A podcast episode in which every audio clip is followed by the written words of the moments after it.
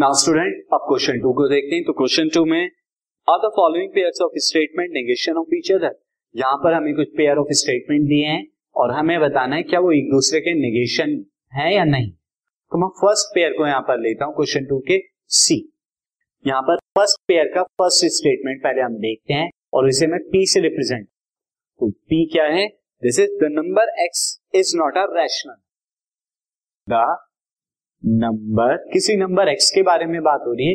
The number x is not a rational number वो rational number नहीं है। ये बात कही जा रही अब आप क्या कह सकते हैं? ये पी की स्टेटमेंट जो है, जो नेक्स्ट स्टेटमेंट हमें दे रखा है the number x is not a rational क्या इसका नेगेशन है? अभी डायरेक्टली तो आप नहीं बता सकते।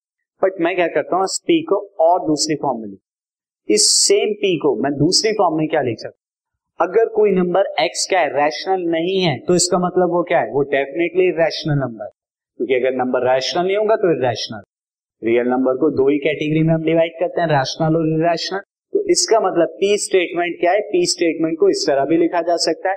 The number x is a irrational यानी जो पी स्टेटमेंट हमसे ये कह रहा है। ये कह रहा है इरेशनल अब जरा नेक्स्ट वाले पर चलते हैं। नेक्स्ट वाला क्या है?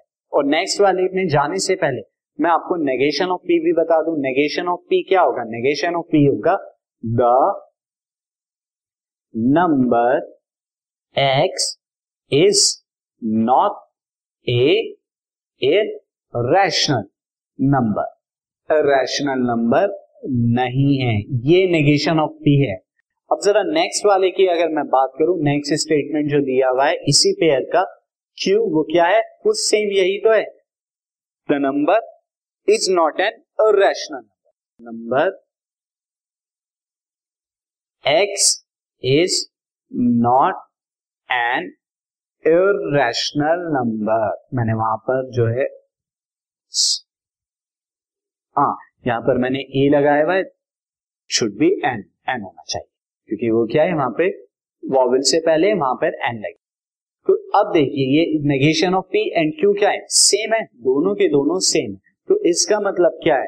Both statement both statements of pair of pair are negation of negation of each other एक दूसरे के नेगेशन ईच अदर तो ये रहा फ़र्स्ट पार्ट अब जरा सेकेंड पार्ट को भी हम यही देख लेते हैं। सेकेंड पार्ट में हमारा क्या है? दिस में यहाँ से सेकेंड पार्ट कराता हूँ। सेकेंड पार्ट का फ़र्स्ट स्टेटमेंट क्या है? The number x is a rational the number x is a rational ये है। तो अगेन मैं यहाँ पे इसे रिप्रेजेंट करा देता हूँ पी से। तो the number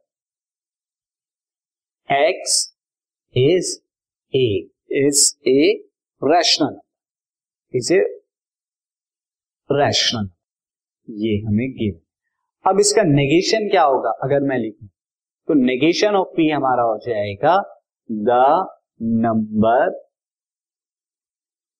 x is not a rational number इसका नेगेशन हो जाएगा कि नंबर पी नंबर एक्स क्या है? रैशनल नंबर नहीं है। इसी बात को एक दूसरे तरीके से लिखा जा सकता है नेगेशन ऑफ़ पी को। वो क्या लिखा जा सकता है? नेगेशन ऑफ़ पी को। नेगेशन ऑफ़ पी को ये लिखा जा सकता है। अगर नंबर रैशनल नहीं है तो नंबर क्या होगा? डेफिनेटली रैशनल होगा फ़र्स्ट पार्ट की तरह। So the number x is an irrational number is an irrational number irrational number होगा। ना अब इसी पेयर के दूसरे स्टेटमेंट की तरफ़ चलते हैं। वो स्टेटमेंट क्या कहता है? मैं उसे क्यू से रिप्रेजेंट कराता हूँ? क्यू स्टेटमेंट कहता है? The number X is an irrational number यही सेम बात कह रहा है। The number X is an irrational number तो नेगेशन ऑफ़ पी क्या है? दूसरे वाले स्टेटमेंट के ही बराबर आ रहा है। सेम वही बात यहाँ पर कह रहा है। तो इसका मतलब यहाँ पर क्या प्रूफ होता है? Both statements both statements statements are negation of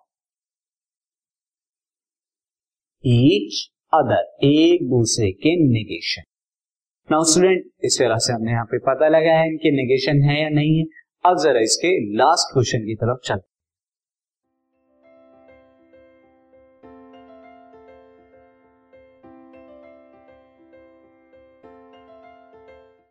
this podcast is brought you by Hub Hopper Shiksha Abhiyan अगर आपको ये पॉडकास्ट पसंद आया तो प्लीज़ लाइक शेयर और सब्सक्राइब करें और वीडियो क्लासेस के लिए शिक्षा अभियान के यूट्यूब चैनल पर जाएँ।